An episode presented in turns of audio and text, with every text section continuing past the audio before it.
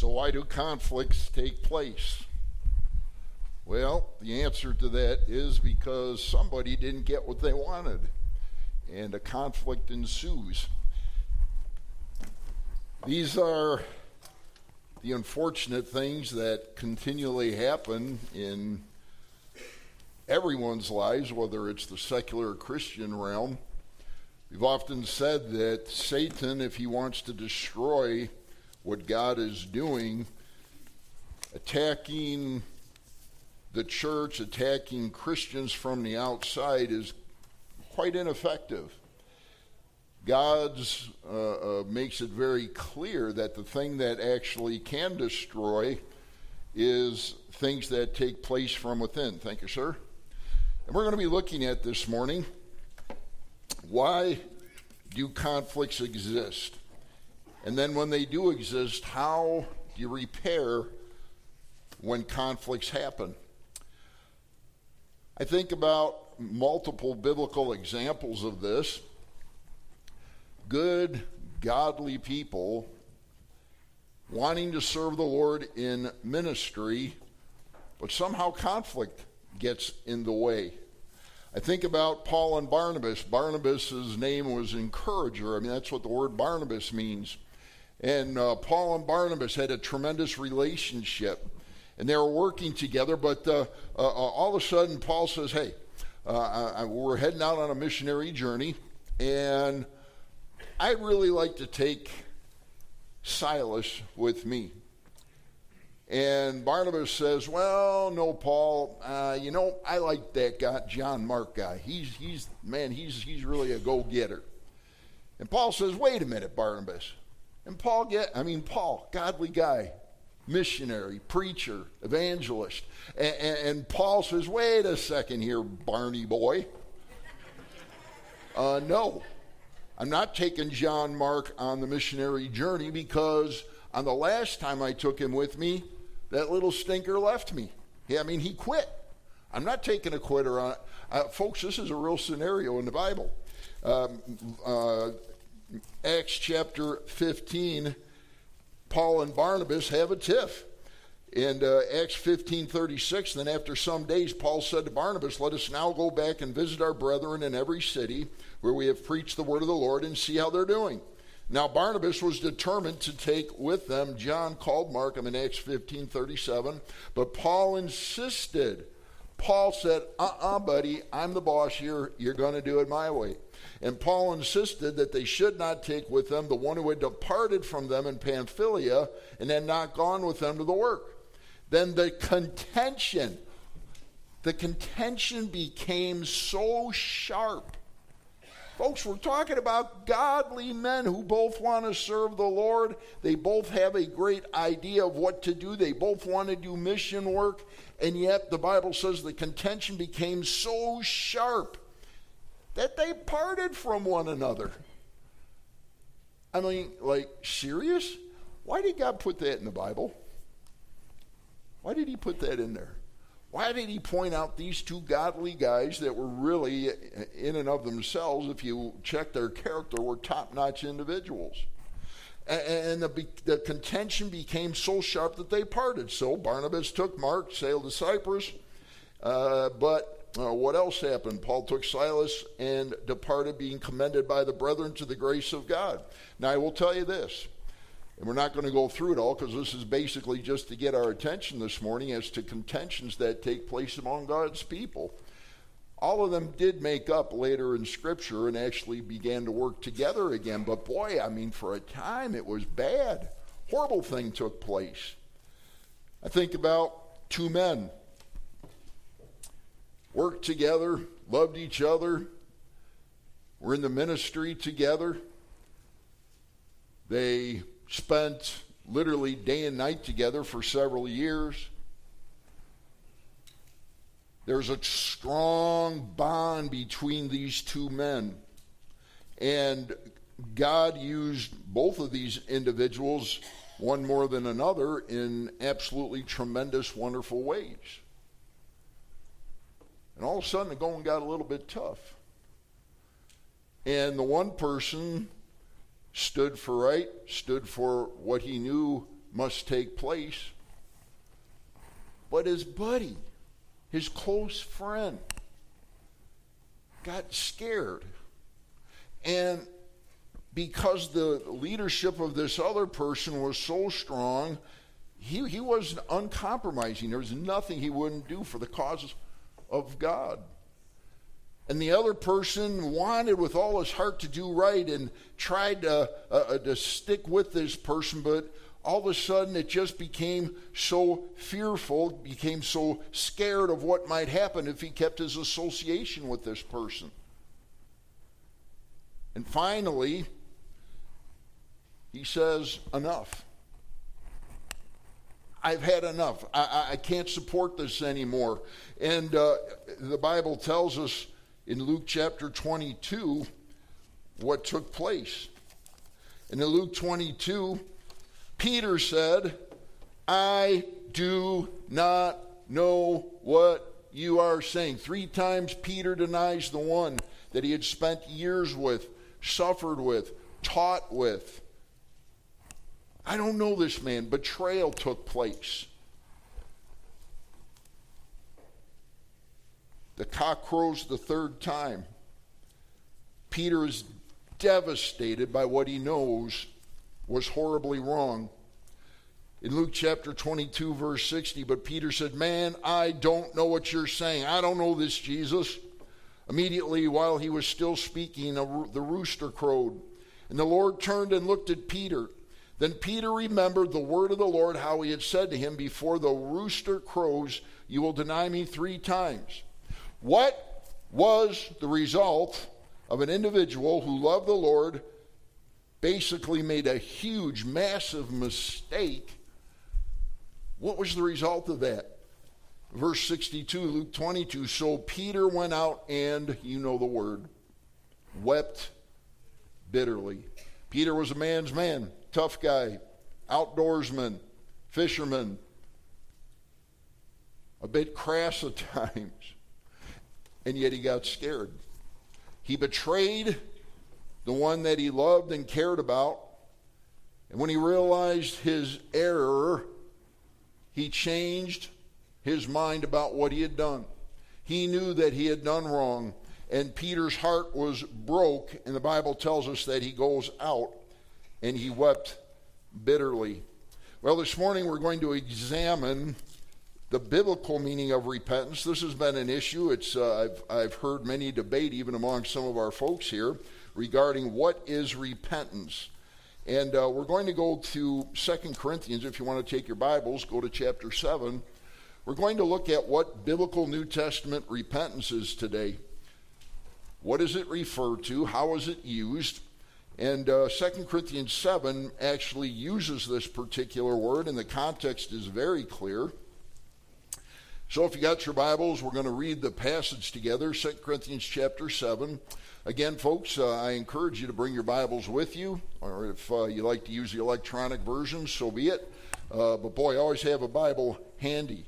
We cannot be biblically literate if we do not know what's inside this precious book. 2 Corinthians 7, verse 1. Therefore, Paul says, having these promises, beloved, I like that word, beloved. He's talking God's people. He loves them. Let us cleanse ourselves from all filthiness of the flesh and spirit perfecting holiness in the fear of God. Open your hearts to us. We have wronged no one. We have corrupted no one. We have cheated no one. I do not say this to condemn, for I have said before that you are in our hearts, to die together and to live together. Great is my boldness of speech toward you. Great is my boasting on your behalf. I am filled with comfort. I am exceedingly joyful in all our tribulation for indeed, when we came to Macedonia, our bodies had no rest, but we were troubled on every side. Outside were conflicts, inside were fears. Nevertheless, God, who comforts the downcast, comforted us by the coming of Titus. Verse 7, chapter 7 of 2 Corinthians. And not only by his coming, but also by the consolation with which he was comforted in you when he told us of your earnest desire, your mourning your zeal for me.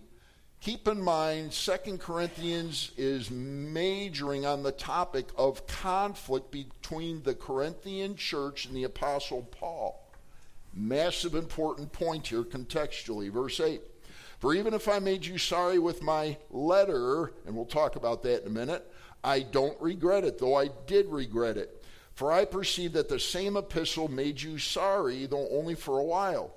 Now I rejoice that you Corinthian believers were made sorry, but that your sorrow led to what? Corinthian who? Believers. For you were made sorry in a godly manner that you might suffer loss from us in nothing. For godly sorrow produces what? Repentance.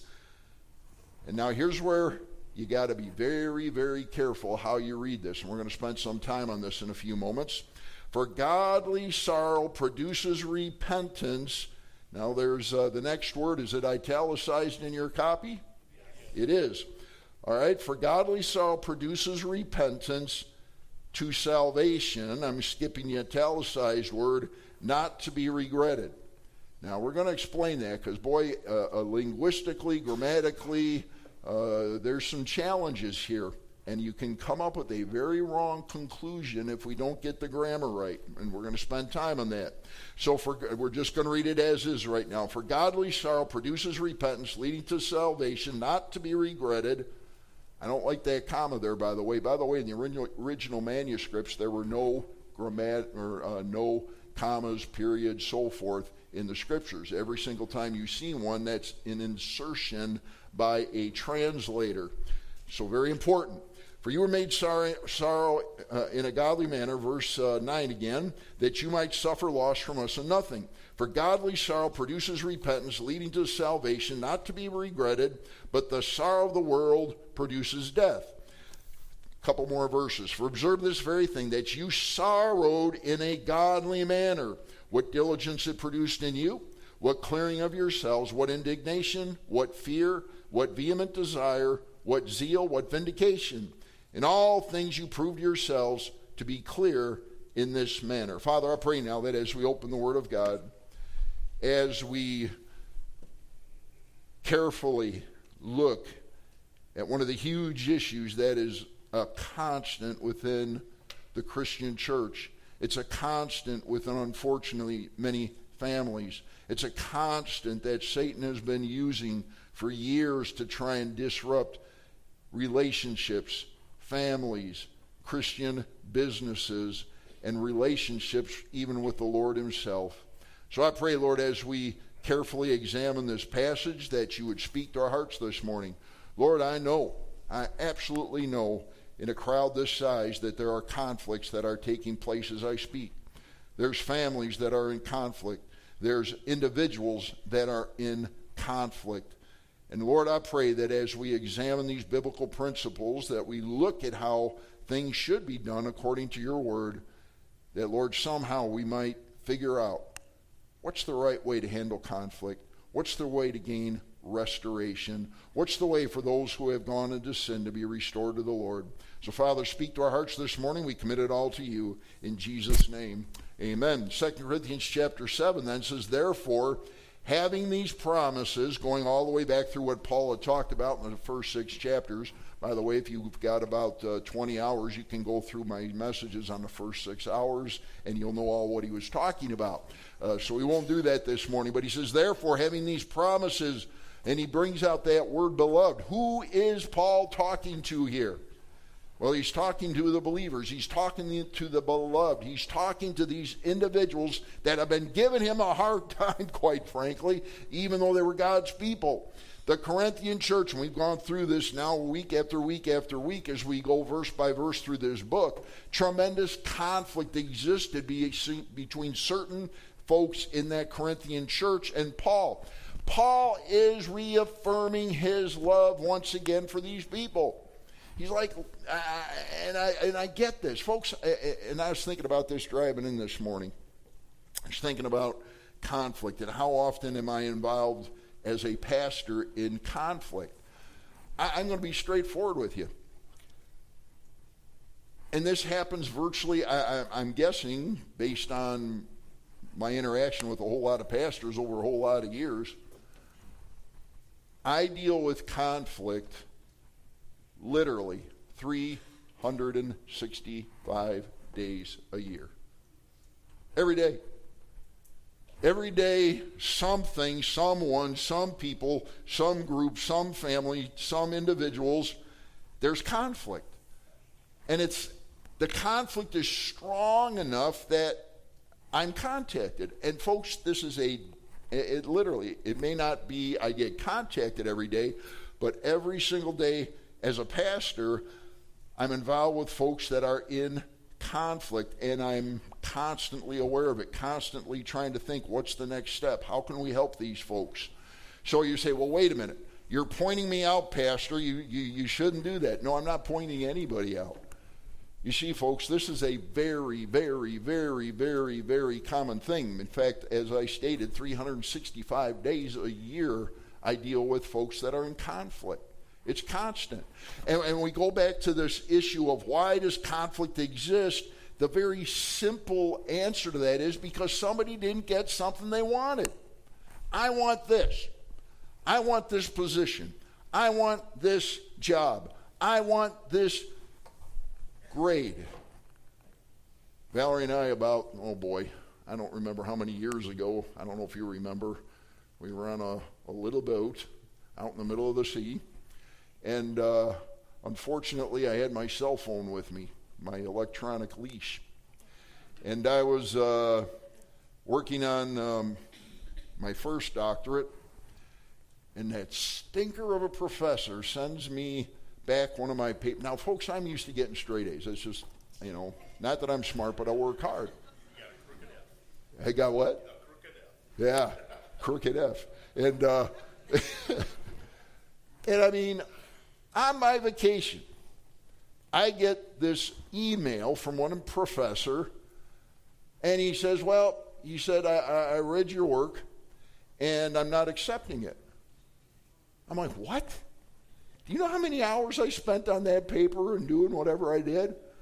And I, I mean, this happened like the first day of our vacation, and I mean, I'm in some serious conflict with this guy. I mean, uh, he just, I mean, literally, for the whole week, guess where my brain was? I mean, it's like I tried every way to figure out how to eliminate, no. Uh, but, I mean, just absolutely consuming.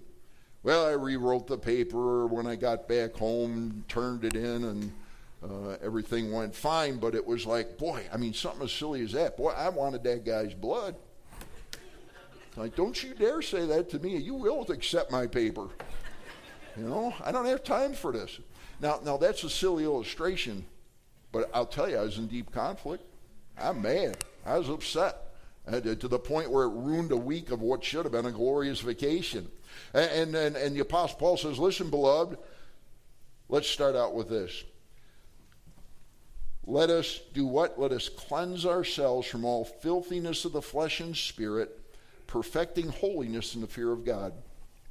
Yesterday, when I was speaking at uh, Good News Bible Church up in Green Bay, Wisconsin, where we had the prophecy conference, and uh, th- these issues just became loud and clear uh, uh, about conflicts that exist between what we're going to call massive legalism that took place in the past versus uh, what now the culture of Christianity has changed from you will do this, you will do that, you won't do this, you won't do that, to over here with the, with the newer generation saying we're going to do whatever we feel like. They're in church. We're in church. They're in church now, and there's this conflict that exists with authority today. And it's very difficult, especially for young people that are indoctrinated from the media, from school, from internet, from Facebook, from Twitter, from TikTok. It's very, very difficult for them at times to accept authority. They don't like police. They don't like uh, uh, folks that have any type of authority. It's like you push back, you push back, you push back. And here's the issue. Why am I bringing that up?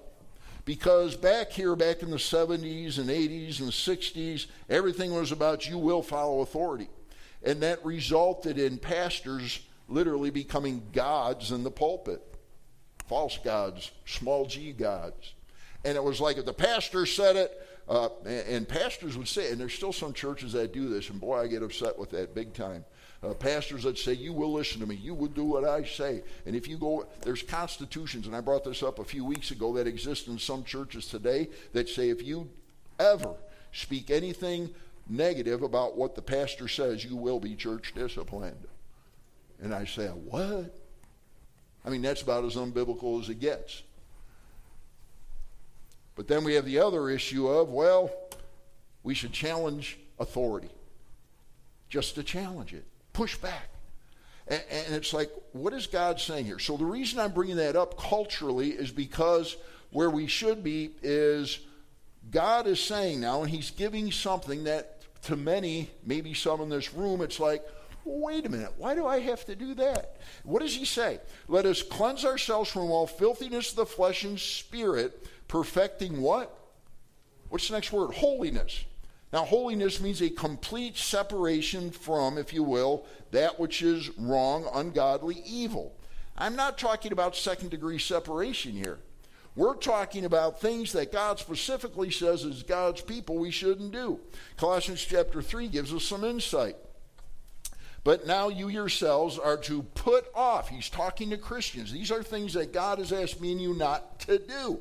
Put off, Christian, all these anger, conflict, wrath, conflict, malice, conflict, blasphemy, filthy language, conflict out of your mouth. Do not lie to one another, since you have put off the old man with his deeds. Why do people lie to one another? They want to get what they want to get or they don't want to get punished or accept accountability. God says, don't lie. That's part of the old man. And have put on the new man who is renewed in knowledge according to the image of him who created him. Ephesians, companion passage, again from Paul. But you have not so learned Christ. Let me see. You have not so learned Christ. Who do you think he's talking to here? God's people. Verse 21 If indeed you have heard him and have been taught by him as the truth is in Jesus, that you Christian, put off concerning your former conduct the old man which grows corrupt according to the deceitful lust, and be renewed in the spirit of your mind, and that you put on the new man which was created according to God in true righteousness and holiness.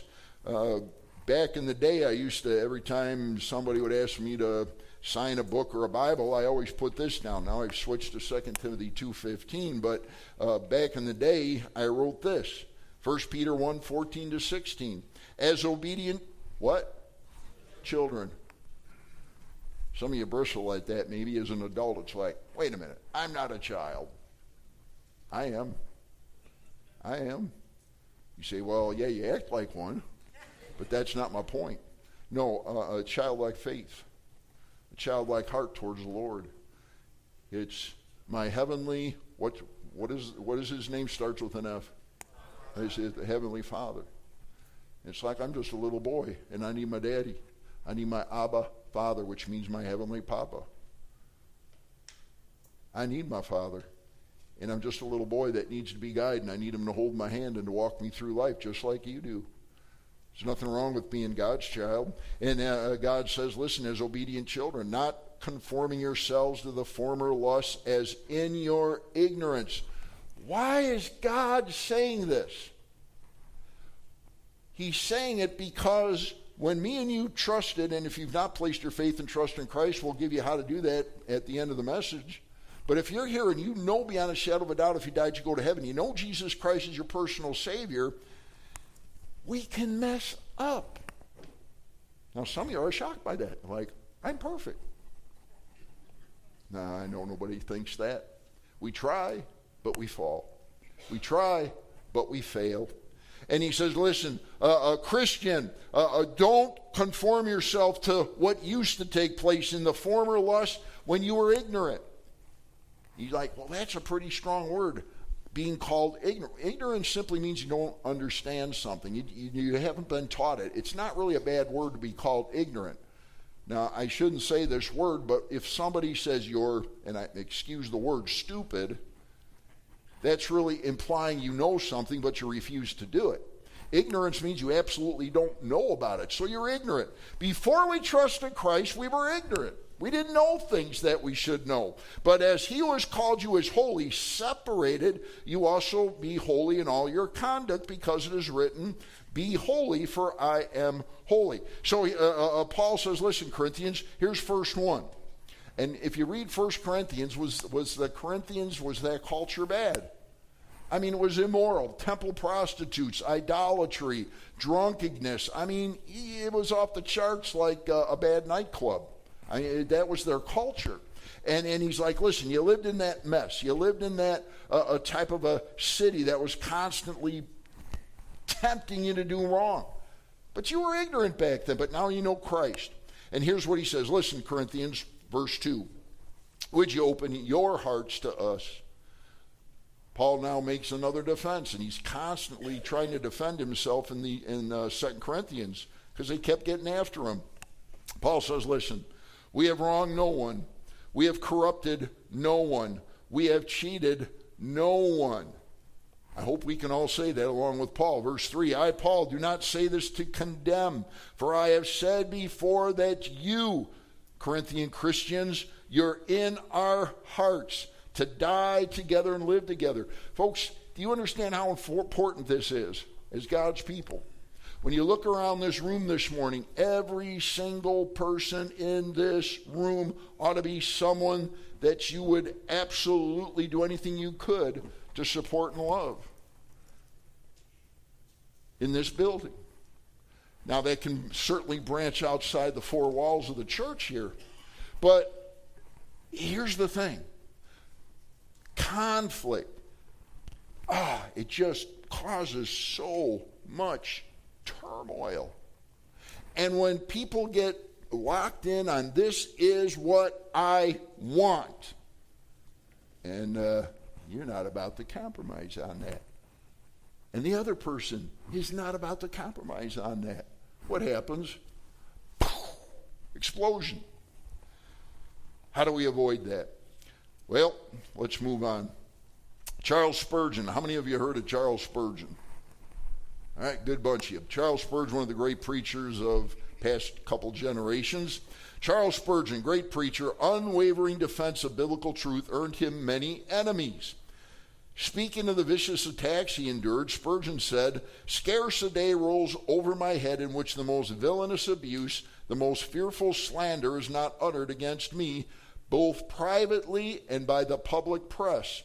Every engine is employed to put down God's minister, Every lie that man can invent is hurled at me. So here you got another guy. I mean, you, got the, the, the Apostle Paul talking about it. Now you got this great teacher, great preacher, one of the great builders of, uh, of the churches, uh, uh, or a church in England. I mean, this guy is the prince of preachers.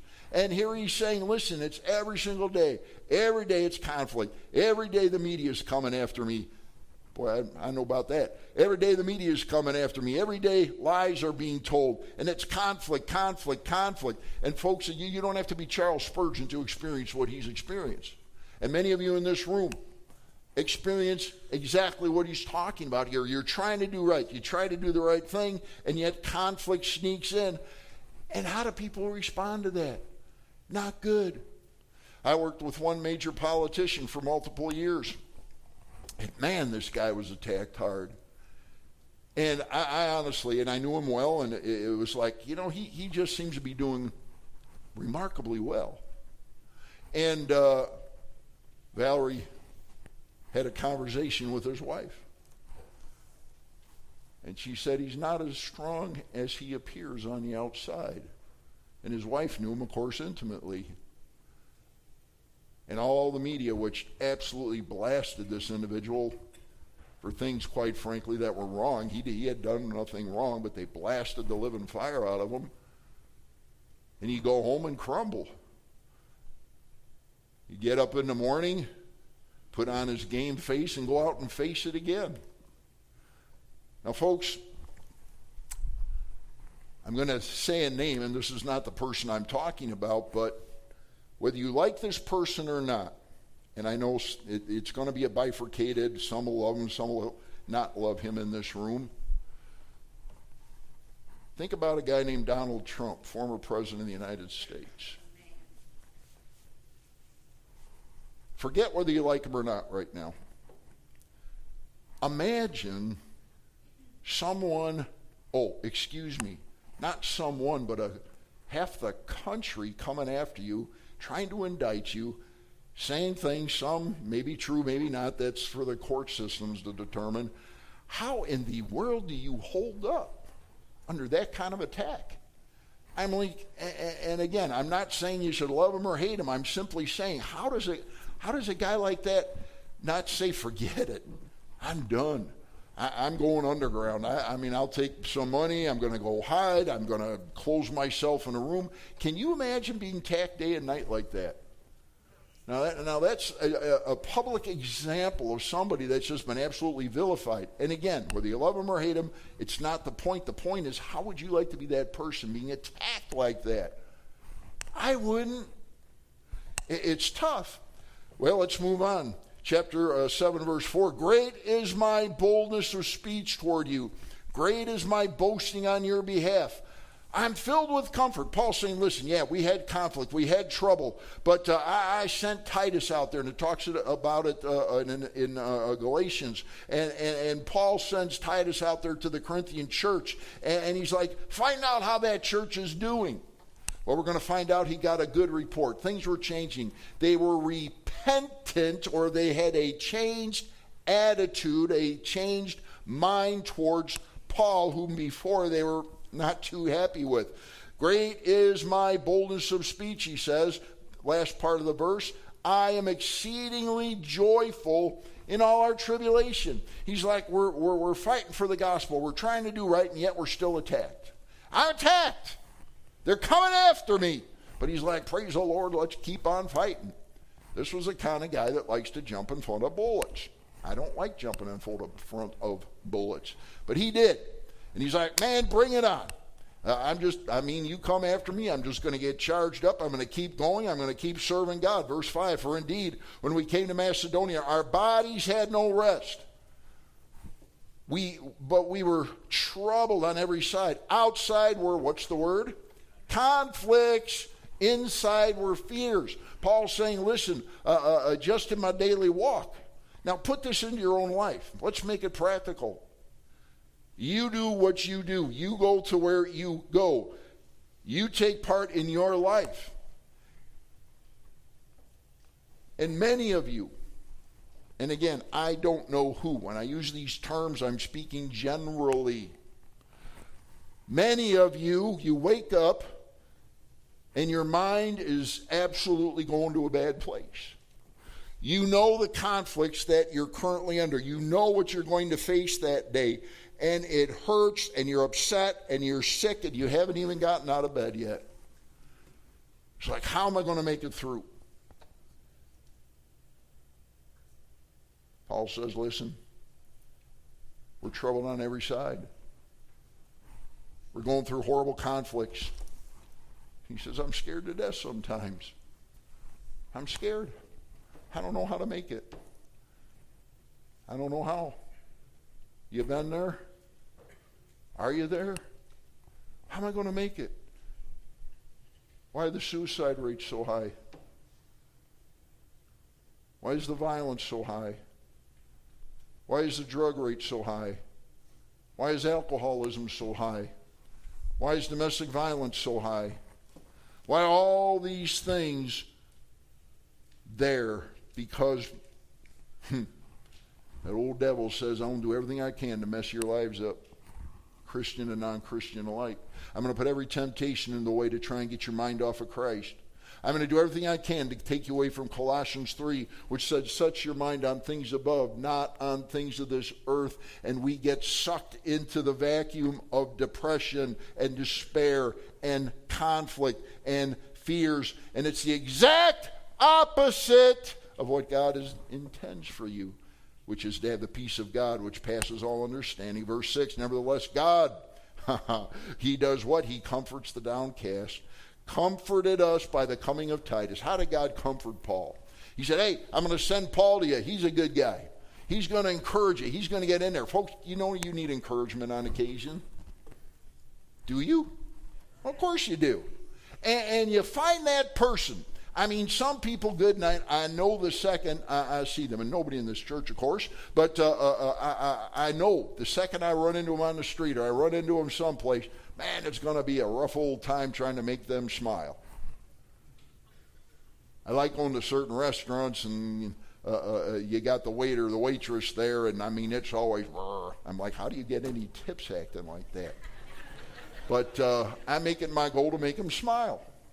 And uh, uh, you talk to them, and all of a sudden they realize, and, boy, we've had, and, and, Valerie can attest to this, uh, we have, we, we, we like to go to the same places on purpose because that way you get to meet these people. I know them by name, and you start to folksy with them. And eventually, I give them one of my books, and they're like, oh, how nice. And uh, eventually, all of a sudden, they get a smile, and sometimes they actually listen to the gospel. And, and, and he says, but wait a minute. He says, I, I sent Titus uh, uh, to you. I knew he'd be a comfort and an encourager. Are you an encourager? are you like Barnabas, an encourager that when uh, uh, people see you, they're like, ah, man, I can't wait to see them. I can't wait to talk to them. They always got a smile on their face. They're always happy. Uh, are they always happy? Are they always happy? No. Mm-mm. No.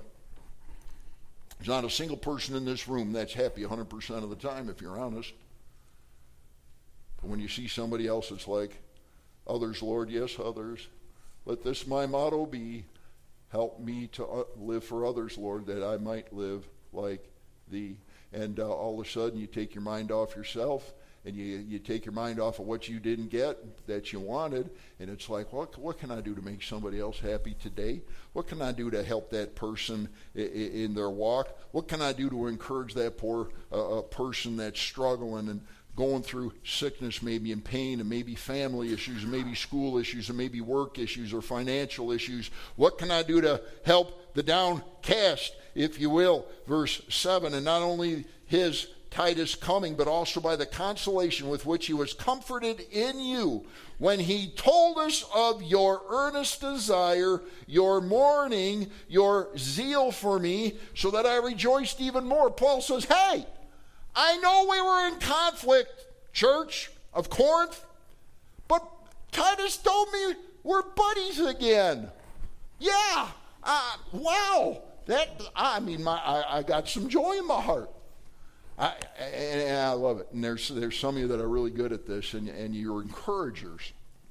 And uh, maybe uh, uh, uh, during the week or after a message or something takes place, and I got one person, and, and it's usually three words that I get from them, maybe once a month or so, something like that. Three words. I'm praying for. Oh, there's my math. I'm praying for. Oh yeah, the fourth word is you. I'm praying for you. That's all it says. And I know that person's praying for me, and they're sincere about it. Uh, uh, on occasion, somebody will send me a text or whatever, or send me a card, and, and it's just nice. And they're like, well, thank you so much. Uh, appreciate you, appreciate Valerie. And, and it's like, wow, wow, that's very nice. And, and what happens when you get a thank you card or somebody says something nice to you? They look at you and say, "Man, that's a that's a pretty outfit." Now, guys don't say that to ladies, but uh, well, that didn't get any response. Wow. Um, uh, uh, you can say that, but you got to be very careful, okay? Um, uh, uh, and there's, I mean, I'm, I'm very careful about that. But anyway, that's another subject. Uh, the issue being, how do you encourage somebody? Man, you're looking good today. I say that all the time, and I mean it. And, uh, and, and, and, you know, what, what, what do you see as soon as I say that? Bing! Smile goes up. Look good today. I looked at Harley and I said, oh boy, no. Uh, but he's looking good for the shape he's in. Uh, but boy, he's like, man, I got excited because I got a good report. For even if I, Paul, made you sorry with my letter. Uh oh, okay, now here's, here's the meat of the message. Paul got really fed up with what the Corinthian church was doing. We don't have the letter that he wrote, but he jacked them up, so to speak. I mean, he got on them. He's like, listen, church, It's time that you got right with God. It's time you, you, you stop living in sin. It's time you stop living like that old un, or that, that corrupt Corinthian culture, and it's time you got right with God. And he chews them out. And what does he say? He said, Man, I made you sorry with my letter. And he says, I don't regret that. You needed it. Yet you needed to get you need to get punched a little bit. But then what's the next phrase? I do regret it. Why? He, he knew he had to say it. But man, it just killed him inside because he loved the people. And he's like, man, I don't regret it, but I do regret it. For I perceive that the same epistle made you sorry. In other words, they were upset. They were depressed. They were feeling horrible because of the conflict that they had with Paul. Now I, Paul, rejoice. Not that you, now again, we've got to keep this contextually correct or we're going to have a real problem here. I rejoice not that you, Corinthian Christians, were made sorry, but that your sorrow, Christian, led to repentance. Now, we're going to go to the actual Greek word in a moment, but I'm going to give you the punchline here. And it's this word has been horribly misused, horribly mistranslated, a theological nightmare that's caused horrible doctrinal error. Repentance means literally a change of mind. A change of mind. I listened to Dr. Andy Woods, who many of you know, on this topic last week. And he made this statement. I loved it. It was right. And it was and he's a, a extreme genius and the guy is a genius. And he was going through the etymology of this particular word. Repentance means a change of mind, not a change of action. We have this false concept that repentance means that I'm going to get on my face and I'm going to confess all my sins and I'm repenting. That is not biblical repentance. Repentance means a change of mind. Let's see how that works out. For you were made sorry in a godly manner that you might suffer loss from us in nothing. For godly, here it is, for godly sorrow. All right, wait a second. Peter! Oh boy, you're going to deny me three times, buddy. No, I'm not. Yes, you are. No, I'm not. Yes, you are. Peter goes out. He denies Christ three times. What did he do? He falls on his face and begins to weep because he knew that he had disobeyed God. He got caught in his sin, and now all of a sudden he's like, ah, godly sorrow. Change of mind which would take place. For godly sorrow produces repentance leading to salvation, comma. Bad place to put a comma. What it's really saying here Godly sorrow produces repentance, leading to salvation that is without regret. That's what it's really saying here. It's not saying, oh, you have godly salvation, and here's where the, the doctrinal issue comes up. Well, godly sorrow will lead you to salvation. Well, wait a minute. Who's he talking to here? Christians or non Christians? He's talking to Christian people here. And, and, he's talking about listen, when you have godly sorrow, when you, you really, you, you know you did wrong, you messed up, that repentance is not to be regretted. Literally meaning it's without regret.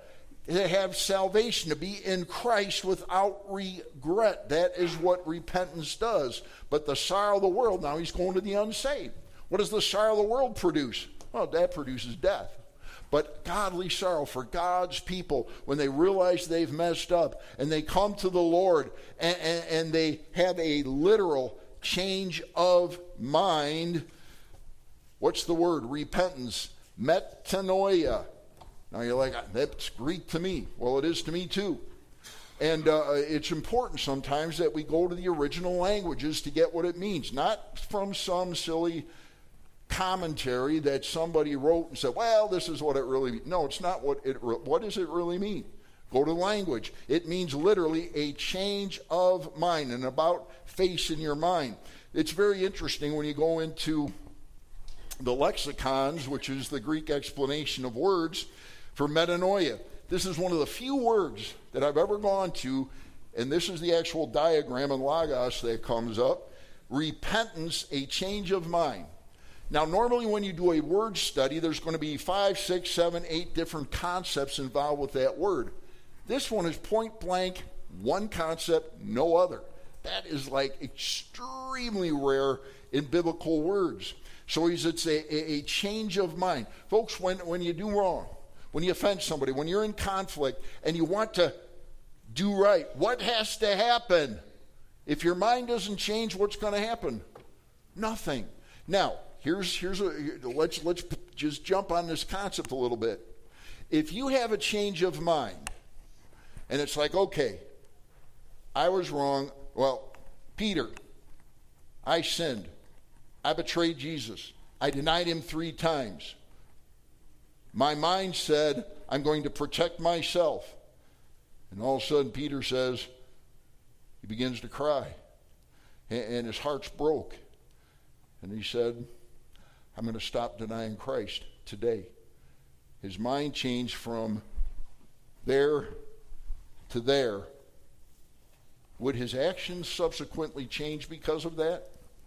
In all likelihood, yes. That's not what the word's referring to, the change of actions. It's referring to the change of mind.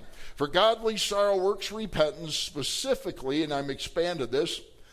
For godly sorrow produces repentance, specifically a change in your mind that results in your salvation being without regret. If that was, uh, uh, uh that is literally what that text is saying.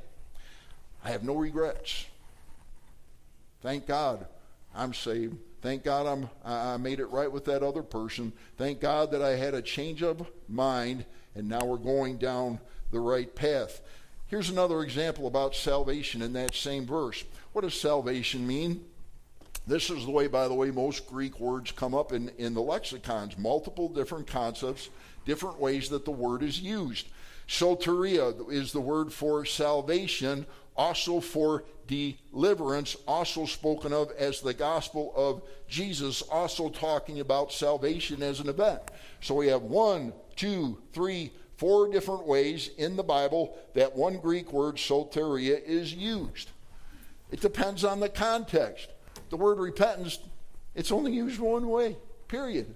So it's a change of mind uh, that God instills in somebody. Well, we'll close with this. Paul says, listen, based on your change based on the repentance, if you will, that change of mind. Here's all the things that came out of it. He says, listen, uh, uh, uh, uh the change that's happened in you. Uh, he says, diligence. For observe this very thing, that you sorrowed in a godly manner. What diligence it produced in you. What diligence? To do right with Paul and others. What clearing of yourselves. The Greek word there for clearing is apologia. Have you ever heard of the word apologetics? Many of you love apologetics. It's, it's what? The defense of the face, how to clear uh, uh, their name. That's where, what it's stating. What indignation. Do you know what the Corinthians did? They said, ah, man, did we blow it. We messed up. They were outraged at their own sinful behavior. What indignation? What fear?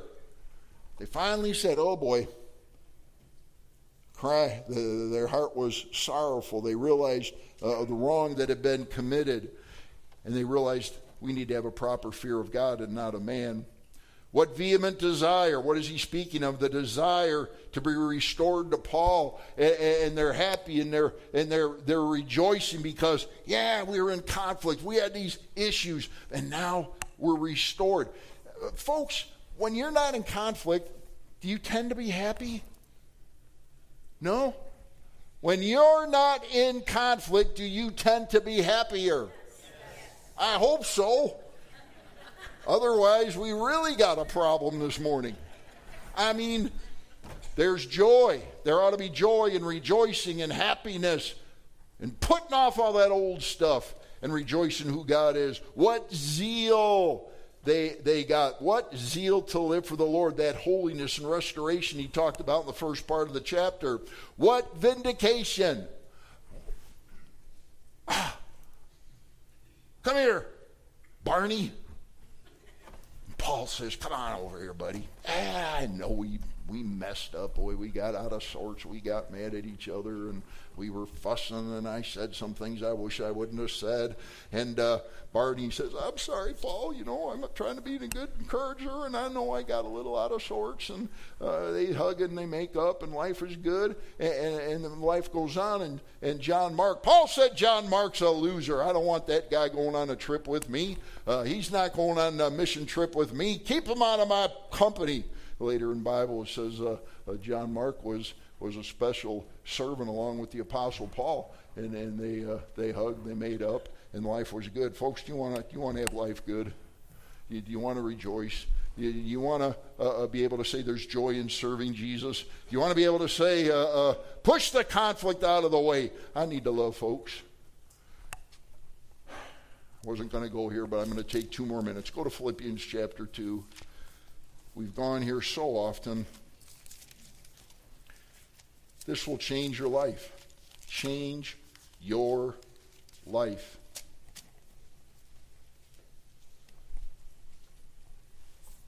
Philippians chapter 2.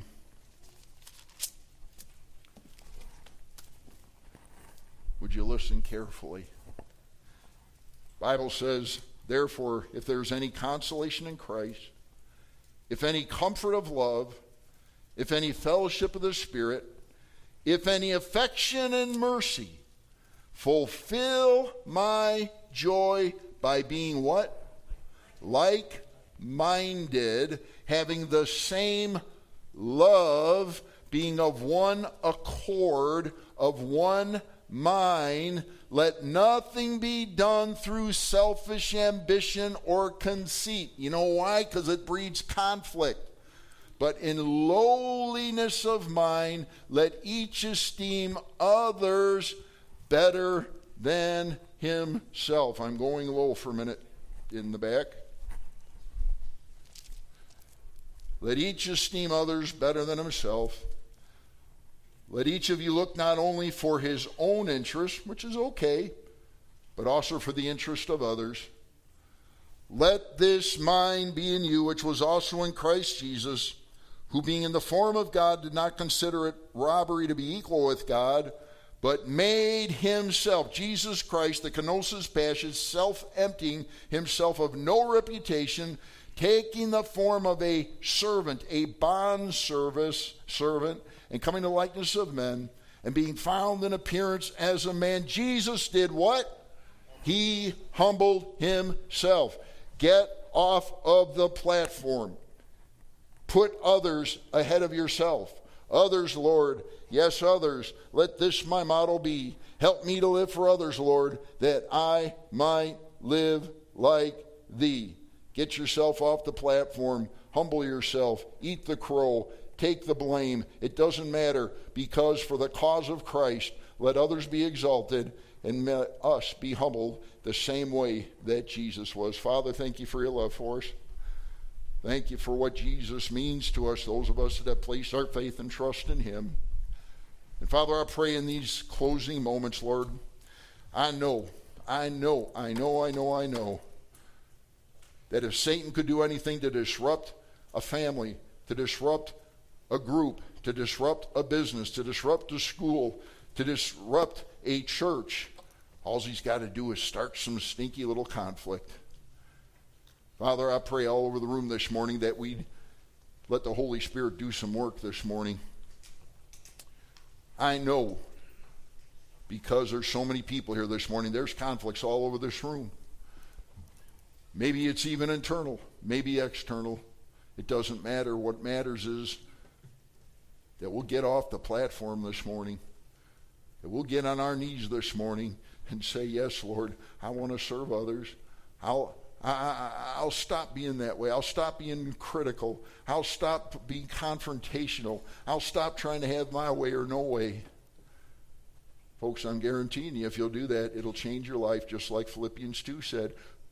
Would you follow Jesus this morning? Would you get off the platform? Would you get down and humble yourself and say, Lord, please help me to love folks? Help me not to be so selfish. Help me not to be so concerned about my own needs, but to help others just like Jesus did. Would you do it? Right there where you are, make that chair an old fashioned altar right now. And ask the Lord to help you. I'll tell you, it'll transform your life. You'll never be happier. If you're here this morning, you've never placed your faith and trust in Christ, you don't know if you died, you go to heaven. Let me tell you how you can go to heaven. Christians, praying, please. If you're here this morning and, and, and you don't know beyond a shadow of a doubt if you were to die, you'd go to heaven, four quick things God tells us. Number one, he said we've all sinned and come short of the glory of God. Romans 3.23. We're all sinners. Me too. The Bible says we got what we deserved. Every single one of us would spend eternity in an awful place called the lake of fire, or in that politically incorrect term today, hell. Revelation 21.8. But Jesus Christ, God's Son, came down from heaven, died on the cross for your sins, was buried, and three days later rose from the dead to prove he was God. 1 Corinthians 15, 3 and 4. And Jesus made it very clear the reason he did that, the reason he died, was buried, and rose again, was to pay for your sins and for mine. And he says, Listen, do you want to go to heaven when you die? I got a free gift for you this morning, but you got to take it. You've got to accept it. The gift is out there right in front of you. You say, I don't see it. It's there. What is that gift? It's called eternal life with Jesus. Would say one verse. For God so loved the world, that's each one of us, that he gave his only begotten Son, Jesus Christ, that whosoever, anyone who placed their faith and trust in him, in other words, will do what? Will believe on him, will not perish or go to hell, but have everlasting life. For God did not send his Son into the world to condemn the world, but that the world through him, through what Jesus did, could be saved. Would you receive that free gift? You say, well, how do I do it? It's by faith. Just take it, receive it, accept it. Accept that you're a sinner. Accept you don't deserve heaven. Accept what Jesus did on the cross for you. And God says, if you'll put your faith in Him this morning, heaven will be your home. Did you receive Jesus by faith this morning? Did you realize you can't earn heaven? You can't earn it. It's only by faith. Did you do it? Well, I'd like to pray a prayer of thanksgiving. The prayer is not what saves you, it's just documenting to the Lord what uh, you did in your heart this morning. Maybe you'd like to say something like this privately Dear God, I know I'm a sinner. I knew that when I walked in here this morning. And I know I, I don't deserve to go to heaven because I am a sinner. But I believe with all my heart this morning that Jesus Christ, God's Son, came down from heaven, died on the cross for my sins, was buried, and three days later rose from the dead. And this morning I'm receiving that free gift of eternal life by placing my faith in what Jesus did for me. Thank you for saving me and promising to take me to heaven when I breathe my last breath. Father, sealed us